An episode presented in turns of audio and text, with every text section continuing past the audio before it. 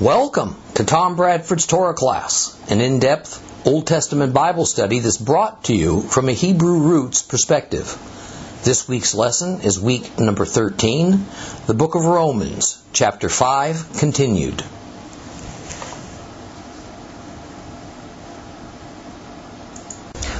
Well, I hope you've been enjoying Romans. Um, it gets a little complicated, but we've just scratched the surface. And as we return to Romans chapter 5, we had just finished learning of Paul's approach to explaining how the gospel works. And he's doing it by a comparison he's making between Adam and Yeshua. So in chapter Romans chapter 5 verse 12, Paul stated this. Here's how it works. It was through one individual that sin entered the world, and through sin, death. And in this way, death passed through the whole human race, inasmuch as everyone sinned. Now, Christianity, as it kind of has a habit of doing, has taken this verse and turned it into a doctrine. And it gave that doctrine a name and made, made it fundamental to our Christian faith the doctrine of original sin. Now, most believers are aware of the church's teaching on the original the doctrine of the original sin of Adam. However, as we saw last week, there are variations on it, and I told you about six of them. No matter, Paul's theology, his entire understanding of what Yeshua's sacrificial death accomplished rests on the proposition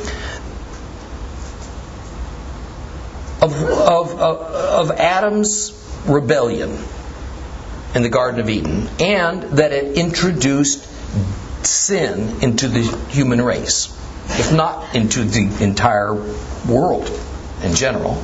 And that sin brought death in as a consequence. Now, let me be clear.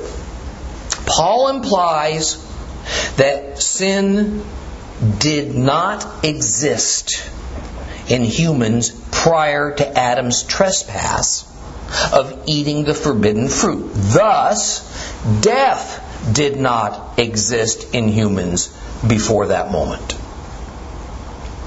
So Paul links sin and death as having an unbreakable bond. If you have one, you have the other. Now, some believe that death in the animal kingdom also did, did not exist. And in fact, neither did time as we know it exist until Adam sinned. Well, now, why might time not have existed before then? Because time is essentially a measure of decay. And decay is the process of dying. Yeshua said this in Matthew 6, 19 and 20. We're, you're all familiar with this.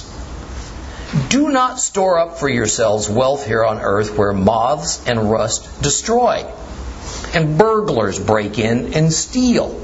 Instead, store up for yourselves wealth in heaven where neither moth nor rust destroys, and burglars do not break in or steal. Now, rust, oxidation, is decay. So when Christ describes the conditions here on earth, he explains how moths and, and, and rust gradually degrade and ultimately destroy physical things. But, he says, in heaven, there's no moths. That's good. And there's no rust to destroy.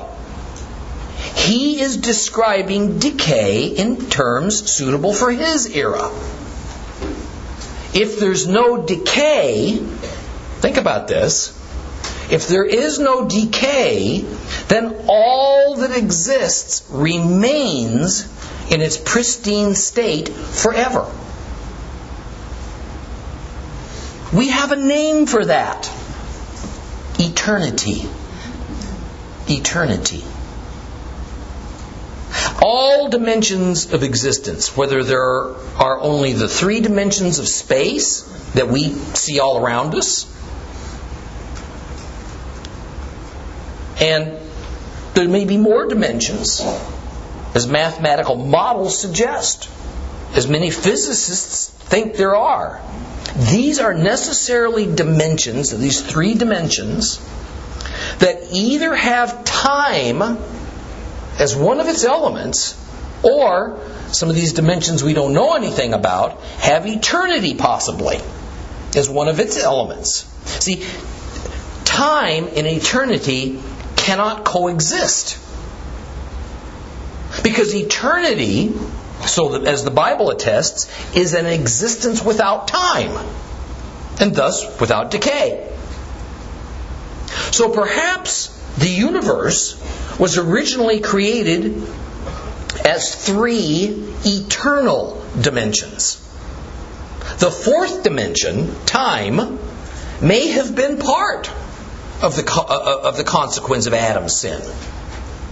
Or perhaps, better put, maybe time erupted the instant death erupted because they're fused together as one with one actually being the measure of the other.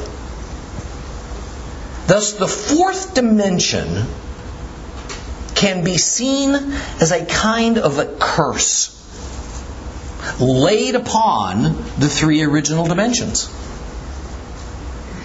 By the addition of time, three timeless dimensions were changed to three time limited dimensions. I know it's a little heavy.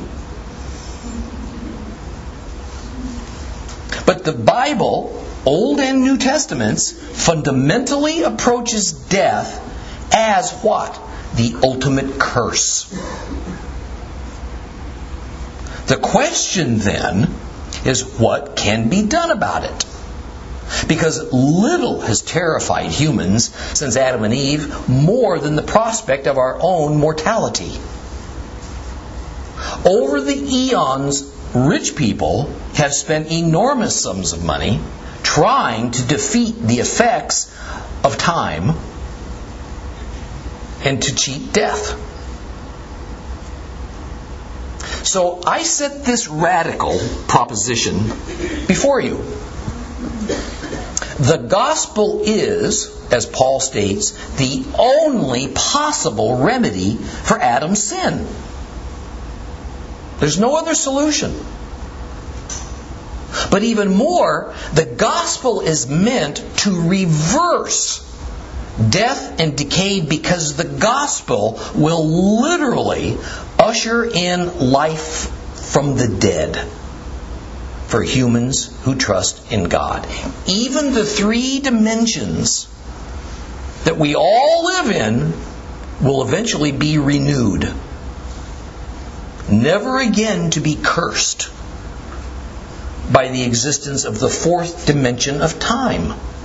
Because time will no longer exist. And if it can truly be counted as a dimension, then the fourth dimension will cease being a dimension of time. Instead, it will become a dimension of eternity. Now, does that sound like science fiction? I mean, where in the world would Tom Bradford come up with such pseudoscience babble? All mixed up with religion and God and expect you to believe such a thing. Where in the world would I get that stuff? Listen to Revelation 21, 1 through 7. Then we'll move into Revelation 22, 1 through 5. Then I saw a new heaven and, new earth. For the old heaven and the old earth had passed away, and the sea was no longer there. Also, I saw the holy city, New Jerusalem, coming down out of heaven from God, prepared like a bride, beautifully dressed for her husband. I heard a loud voice from the throne say, See, God's Shekinah is with mankind, and he will live with them, and they'll be his people, and he himself, God with them, will be their God. He will wipe away every tear from their eyes. There will no longer be death. There will no longer be mourning, crying, pain, because the old order has passed away. And then the one sitting on the throne said, Look, I'm making everything new. Also, he said, Write, these words are true and they're trustworthy. and he said to me, It's done. I am the A and the Z, the beginning and the end. To anyone who is thirsty, I myself will give water free of charge from the fountain of life. He who wins the victory will receive these things. I will be his God, and he will be my son. Moving on to Revelation 22. Next, the angel showed me the river of the water of life, sparkling like crystal, flowing from the throne of God and of the Lamb. And between the main street and the river was the tree of life, producing 12 kinds of fruit, a different kind every month. The leaves of the tree were for healing the nations. No longer will there be any curses. The throne of God and of the Lamb will be in the city, and his servants will worship him. They will see his face, and his name will be on their foreheads. Night will no longer exist, so they will need neither the light of a lamp nor the light of the sun, because Adonai God will shine upon them, and they will reign as kings forever and ever. Do I get an amen for that?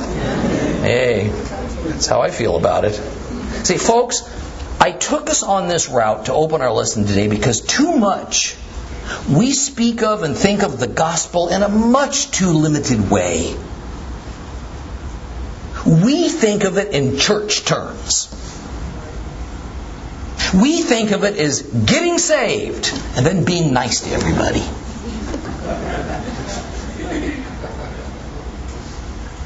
Well, some of us anyway.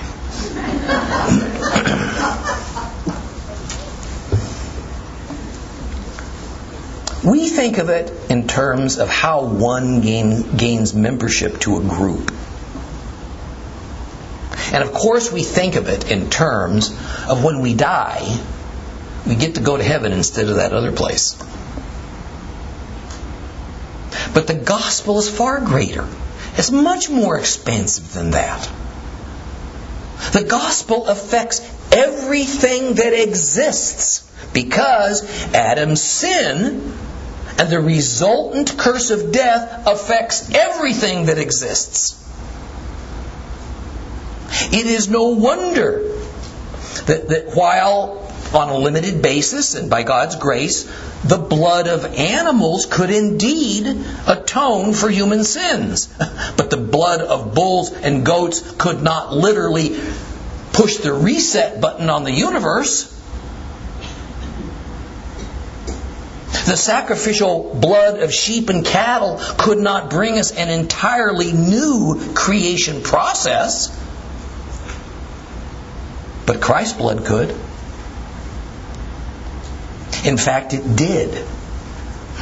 And as it plays out, the gospel is in the process of bringing us to an entirely new creation where sin isn't even a possibility. And since sin isn't possible, then neither is death and decay.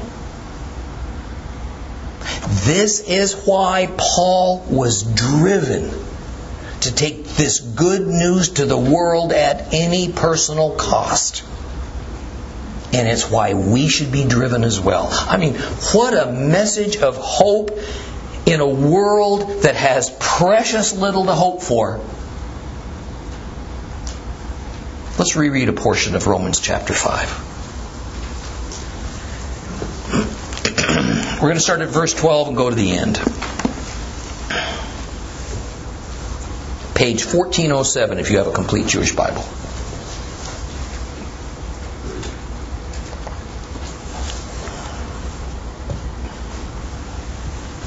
Here's how it works. It was through one individual that sin entered the world, and through sin, death. And in this way, death passed through to the whole human race, inasmuch as everyone sinned. Now, sin was indeed present in the world before Torah was given, but sin is not counted as such when there is no Torah. Nevertheless, death ruled from Adam until Moses, even over those whose sinning was not exactly like Adam's violation of a direct command. In this, Adam prefigured the one who was to come. But the free gift is not like the offense.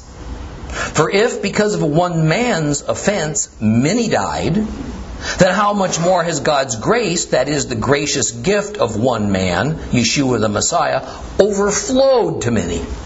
No, the free gift is not like what resulted from one man sinning. For from one sinner came judgment. That brought condemnation. But the free gift came after many offenses, and it brought acquittal. For if, because of the offense of one man, death ruled through that one man, how much more will those receiving this overflowing grace, that is, the gift of being considered righteous, rule in life through the one man, Yeshua the Messiah? In other words, just as, as it was through one offense that all people came under condemnation, so it is through one righteous act that all people come to be considered righteous. For just as through the obe- uh, disobedience of the one man many were made sinners, so also through the obedience of the other man many will be made righteous. And the Torah came into the picture so that the offense would proliferate. But where sin proliferated, grace proliferated even more. All this happened so that just as sin ruled by means of death, so also grace might rule through causing people to be considered righteous, so that they might have eternal life through Yeshua the Messiah, our Lord.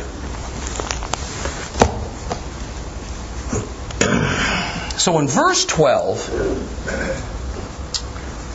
Paul tells us about the effects of the original sin and how death was initially introduced into humanity, possibly into the universe, and how it propagates. It came through the wrong deed of merely one man, Adam. But in verse 13, Paul returns to less of a theological, more of a logical, rational argument about sin in relation to the Torah. Now, just so you know, I'm going to use the terms Torah and the law of Moses somewhat interchangeably today. He says, simple logic tells us that mankind existed a long time before God gave the Torah to Moses. So if it is the law of Moses that is the sole source of what tells us what sin is, then what about that time in between Adam and Moses? When there was no law of Moses. And Paul says yes, of course sin was in the world before Moses. I mean, how could anybody seriously argue that point? However, he goes on to say something I think rather confusing.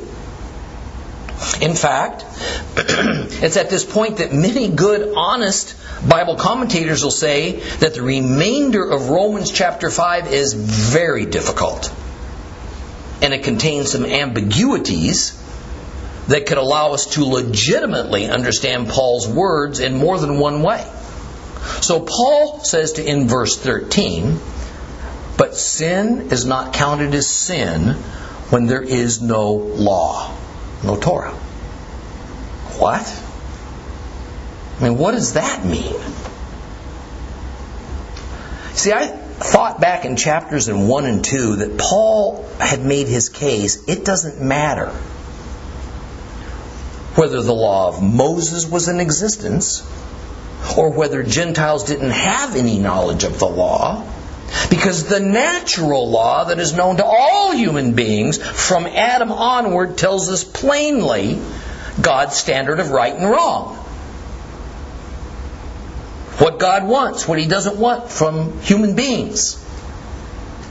Thus, there exists a kind of a Torah, let's say a kind of a law, that's not the law of Moses, against which all humanity in all eras are measured, and so all humans can sin before God and rightfully be judged by God.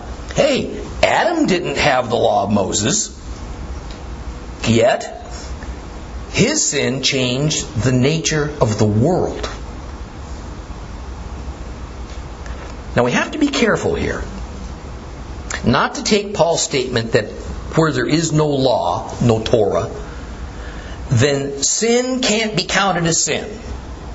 We can't take that too rigidly or too universally, nor especially from can we take it from a modern Western mindset, which unfortunately we all have.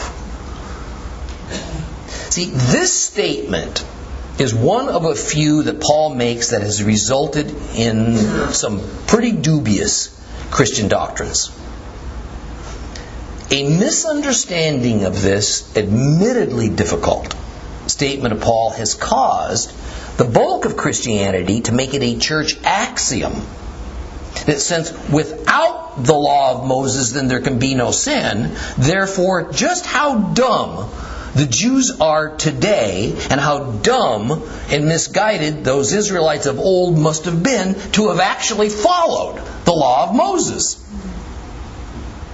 Because if they had just refused to follow it, they could have avoided sinning. And guess what? It's even more so for Christians. I mean, by believers refusing to know anything about the law of Moses, we are supposedly made safe from sinning. Well, if that's the case, then non Christians have it even better. They certainly don't know anything about the law. So these non believers can't possibly sin because they don't know the law in order to disobey it, right? Then if they can't sin because they don't know anything about the law, why would their non existent sins need to be atoned for by Christ? And I hope you see that such a doctrine is essentially a circular firing squad. I mean, it's self evident that whatever it is that Paul intends here, it's certainly not that. So, what might he mean? Now, I'm going to give you my opinion, but that's all it is. It's my opinion. I'll necessarily have to pepper in some explanation as we go along here part of what we're dealing with is that there is no Greek word for Torah. And there is just one Greek word typically favored to express a law or a regulation or even just an established custom. That word in Greek is nomos. Nomos. Now we know from the context of a passage. That sometimes when Paul speaks of law, nomos, he speaks specifically about the law of Moses, the Torah. But at other times when he speaks of the law, he's speaking of Jewish law, halakha. And yet at other times when he employs that same exact term, nomos, it's used to describe the law of God that all men have within us, Gentile or Jew, what Judeo Christianity has come to call the natural law. So when the Greek word nomos is used by Paul, it can legitimately mean at least three different things the law of Moses, or the natural law, or it can mean Jewish law. Now I'm baffled, frankly, as to why Paul didn't see the need to insert a word or two to help his readers differentiate between those three possibilities, although he occasionally does. I can only guess that he assumed that the context made it plain. or that because these letters of his always were sent to synagogues where the believers in his day gathered, then he took it for granted that the Jews would naturally understand his meaning, and if necessary, explain it to the believing Gentiles who also attended these synagogues uh, and their congregational meetings. Now, I think it's also highly likely that many times in Paul's own mind, he did not make a strong distinction between the law of Moses and Jewish law. As a Pharisee, he would have easily accepted as correct many of the rabbinic interpretations of the law that had become traditions. So there was no need to be too terribly precise to say whether he was speaking directly about Holy Scripture or about an interpretation of the Holy Scripture. In his mind, they were too close together, all right, to necessarily separate. However, because since the late second century, there has been a doctrinal bent by Gentile Christians against Jews and also against the law of Moses, a bent, by the way, that the church made into law in the fourth century, then whenever the term, uh, whenever Paul uses the term law, nomos in Greek, it is nearly always interpreted to mean the law of Moses. This is especially so when a statement about the law is seen as Paul saying something negative about it. So I'm going to use my own words to paraphrase what I think it is that Paul is meaning. Then I'll explain why I think that's so. So I think what he was saying is sin was indeed present in the world before the law of Moses was given. But sin is not counted as sin when there is no divine law. In other words, Paul is saying that it's self evident that there was sin before Moses. So logically, there had to be laws of God in existence, if, even if those laws didn't come from the law of Moses. Now, this assumption is because if there weren't any laws of God, there truly was no way to sin. I mean, the very definition of sin is breaking God's laws. Poor Adam. Adam was given one law don't eat the fruit. That's it. He rebelled. He broke the one law that God gave him, Adam sinned. And since Romans chapter 1, Paul has been explaining that sin is not only associated with the violations of the law of Moses, sin is also associated with violations of the natural law or any direct law that God might give a person.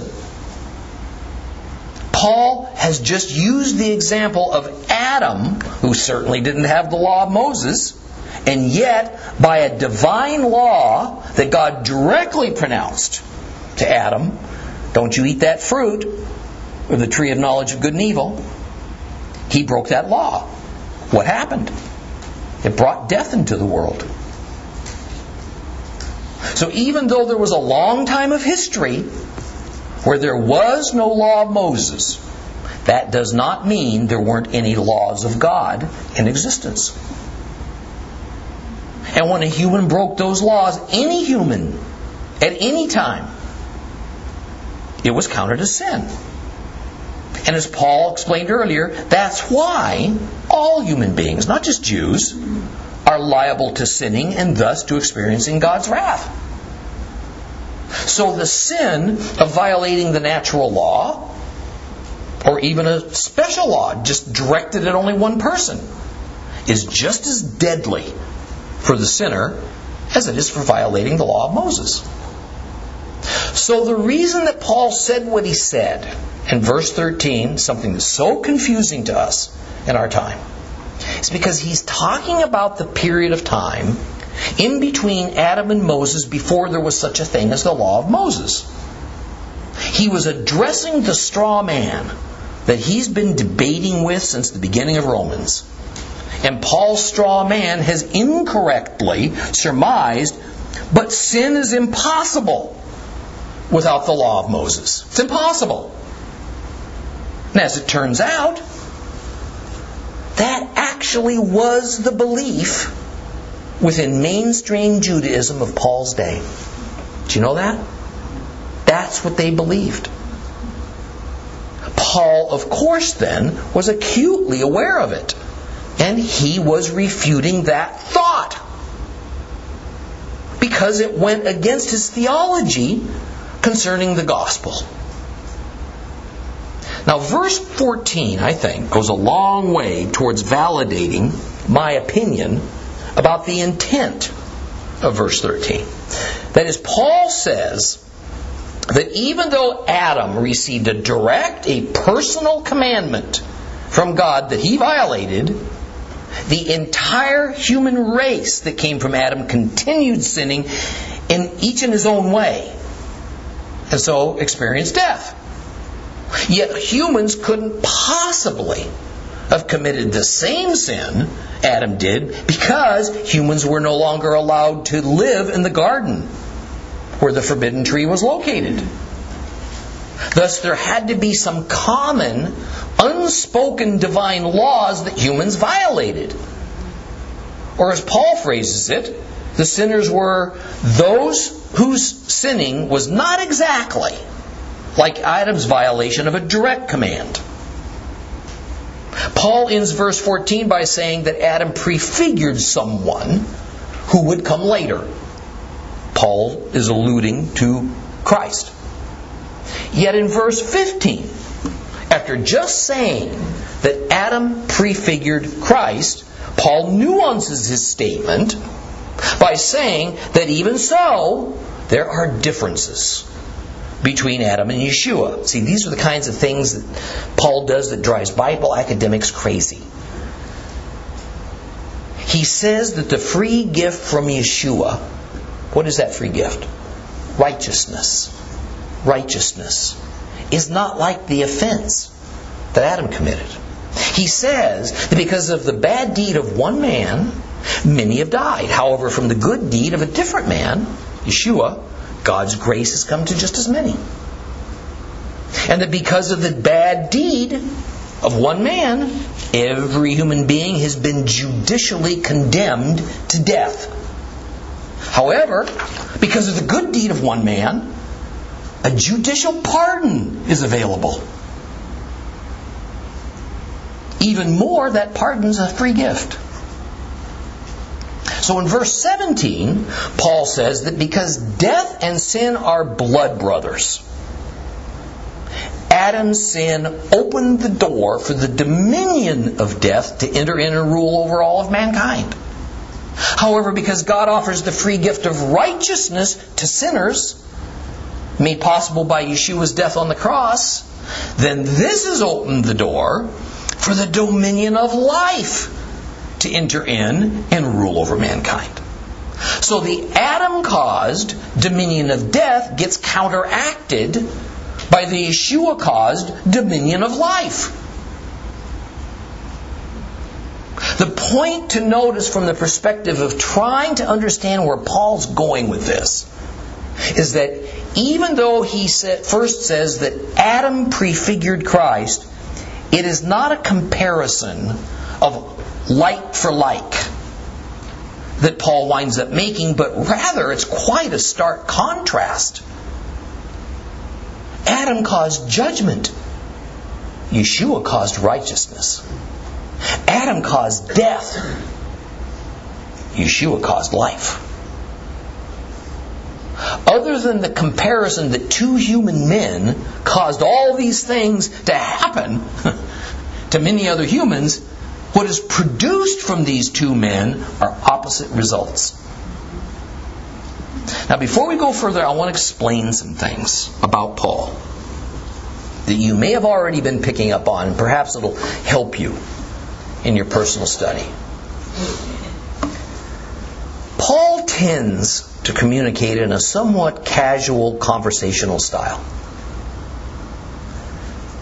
So it's not unusual for him to make a rather bold, I think even brash, statement and then walk it back a little bit.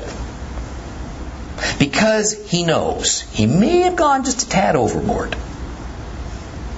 And he's found himself suddenly heading in a direction he really didn't intend to go. He also tends to discuss discuss a faith issue or, or a God principle or an area of theology that might have several complex aspects to it. But he highlights only one or two of the aspects and he doesn't confront the other aspects at all. Without a more thorough reading, it can seem to Bible students that those one or two aspects Paul highlights are the only aspects of that particular issue or principle that exists, or perhaps are the only aspects of any importance, even though that's not the case. My conclusion is that this highlighting he does has everything to do with whom he's talking to and what the specific agenda is he's trying to communicate. Paul rightly assumes that anyone reading his letters is directly associated with the congregation to whom he's writing. Whether it's at Ephesus or Corinth or Rome. And despite what the institutional church has done with his letters, that is, to, to make them out to be some kind of general theological proclamations and teachings applicable to all Christians in all circumstances, that's far from the case. And for centuries, the assertion of theologians has been that when taken together, Paul's letters are his intentional, organized system of Christian theology that Paul is carefully crafting. And I thoroughly deny that that's the case. That is not what's going on here. So in verse 18, when he explains something he's already addressed two or three times just in this section, he says that just as it was one offense, one sin, that brought all human beings under condemnation, Adam's original sin, so it is that with one righteous act, Yeshua going to the cross, that all people, all people, he says, may be considered righteous.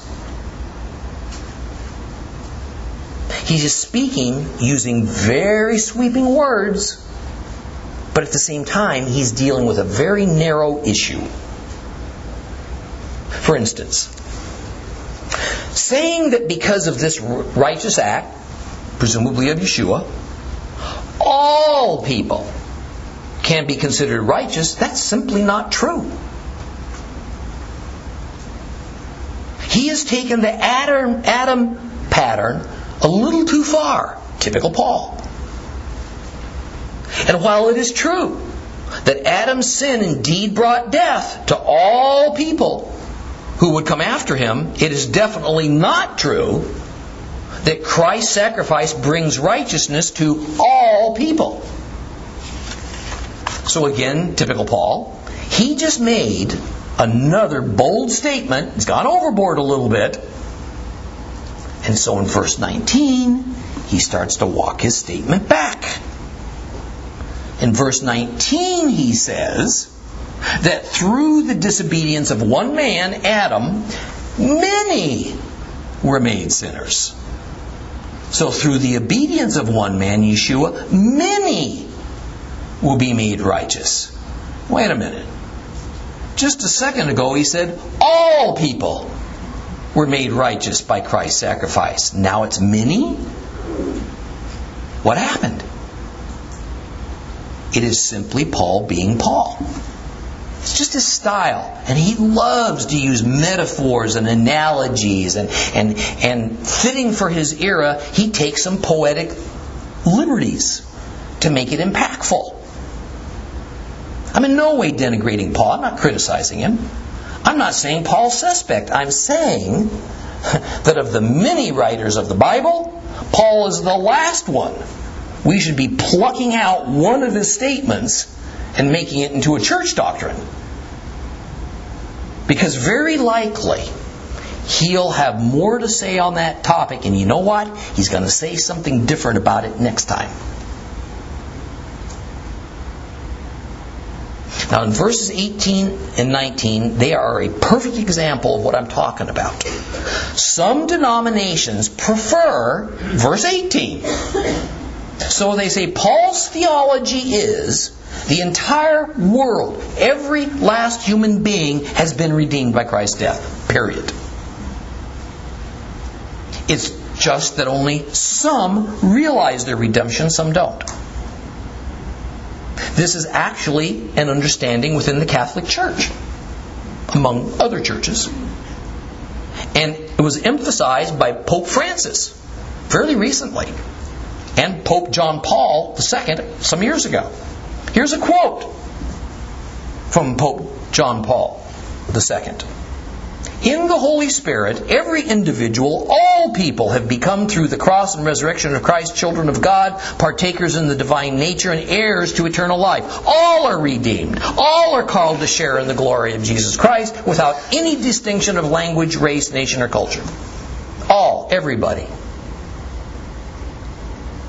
However, to those denominations that prefer to lean on verse 19, then it is only some people who will be saved, the remainder won't be.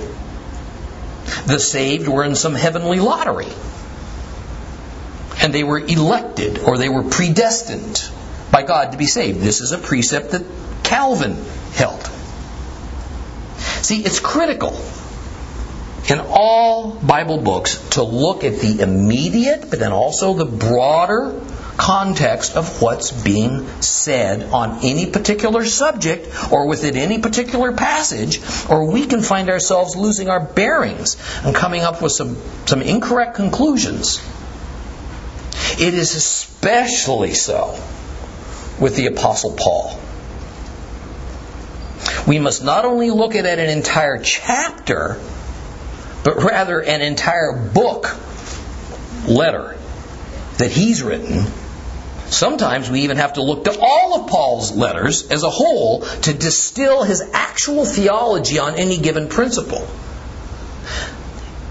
At times, we must keep at the forefront of our minds that even though he was Christ's personally chosen apostle to the Gentiles, he was not a Gentile. Paul was still a Jew of Jews and a Pharisee of Pharisees according to his own description of himself. He thought like a Jew. You know why? He was a Jew. That was his cultural upbringing. He thought in the religious terms of Judaism because he was trained at the elite school of Judaism in Jerusalem at the count at the academy of Gamaliel. Paul couldn't get into the mind of a Gentile because he wasn't one. Indeed, because he was a diaspora Jew, he did have a have certain social comfort level with. He had a little bit of tolerance for Gentiles that Holy Land Jews didn't have. But even when Paul is directly addressing Gentiles, he uses Jewish thoughts and terms to communicate because that's who he was. See, we must always understand Paul within his Jewish cultural character and recognize that some of the especially difficult and ambiguous things he says are very likely Jewish cultural expressions commonly used in his day, but whose meanings have become lost to history. This is what makes reading Paul both fascinating and frustrating and fraught with potholes. So now in verse 20, Paul starts to pull it together. He pulls together what he's been saying into a conclusion, which is for the purpose of establishing a doctrine. I'm going to tell you in advance that what he has been saying about the law of Moses would have been shocking. It would have been insulting to most of his Jewish readers. He has put the Torah in a less than stellar light. Now, no doubt, he intended to shock them. You don't shock people by being gentle and diplomatic, something which Paul would have been ill suited for anyway. So he says that the reason that the law of Moses was created by God, then given to Israel when he gave it, was so that offenses against God would increase. Now, where we find the word proliferate in our complete Jewish Bible, sin would proliferate or increase or abound in other English versions. The Greek word is plan, pleonazo. Pleonazo. See, now this word means to superabound, to increase super abundantly. It is a word that indicates an extreme amount of growth. However, says Paul, to counteract the super amount of increase of sin that the law would produce, the Lord would super increase grace to an even higher level. Paul's done it again. He's made a bold, brash statement that essentially reduces the purpose and the scope of the Torah, the Jews venerated an ancient holy book, to something mostly negative, if not intrinsically faulty. And rather than causing righteousness to come about, the law causes sins and curses to explode to unheard of levels. I mean, to hear Paul tell it thus far in the book of Romans, the Torah is akin to a Trojan horse. It's a Trojan horse sent by God to his chosen people. Yet, says verse 21, this is all part of God's plan for grace to overtake sin and death as the ruler of the world. And this Torah that causes sin, ironically, brings on more grace. The grace causes more people to be righteous by God, and in the end, they all wind up with eternal life. Now, first, while this is a great piece of hyperbole, it is also Paul speaking truthfully and accurately about one narrow aspect of a very complex subject the Torah, the law. He knows, as does anyone, as do you know, who have seriously studied the Torah, the Torah was given as a blessing. Specifically says so. And as a gift of life by God to his people. It's repeated over and over within the Torah. Choose life. Second, as exaggerated and negative as Paul has made his comment about the purpose of the Torah, nonetheless, it exposes a great truth about humanity. It is that the more we're told not what to, uh, what not to do, man, the more we want to do it. There is something about long lists of do's and don'ts that just energizes our evil inclinations. Our evil inclinations want to do whatever it is that God does not want us to do, and vice versa. The law, in its detail, in its explanation, comprehensively reveals God's will for our lives. The generality of that natural law, now it's given way to the explicitness of the law of Moses. There's no hiding now from our behavior or our thoughts because there's no ambiguity with the law. We don't have to wonder if we're doing right or wrong. The law of Moses makes it clear. Not only are the laws set out, so are the God ordained penalties for breaking those laws. So, in that sense, the law increases sins. The law exposes sin in our lives for what it truly is. But Paul, in his brashness, has also created an impression in his straw man that is just bursting to come out. Can Paul really be saying that essentially the more we sin, the more grace God gives? I mean, can Paul really be implying that sin is a good thing because it increases grace? That it is practically our religious duty to sin more so that grace can be applied, more grace can be applied, and therefore God gets even more glory. That's why God gave Torah to Moses and Israel. See, it's just as simple as that. But even more, according to the same line of reasoning, suddenly God's chosen people have been put at a horrible disadvantage. God rescues them from Egypt. He gives them His Torah on Mount Sinai. He demands that they obey it. And when they do, they find themselves in a much more dangerous position than the Gentiles who weren't given the Torah. I mean, after all, by Paul's logic that he's expressed, who is the most exposed to the danger of God's wrath? The people who do not have the law or the people who do? I mean, if the entire purpose of the Torah is to create more sin, well, what's the benefit of following the Torah? Why would God even do that to Israel?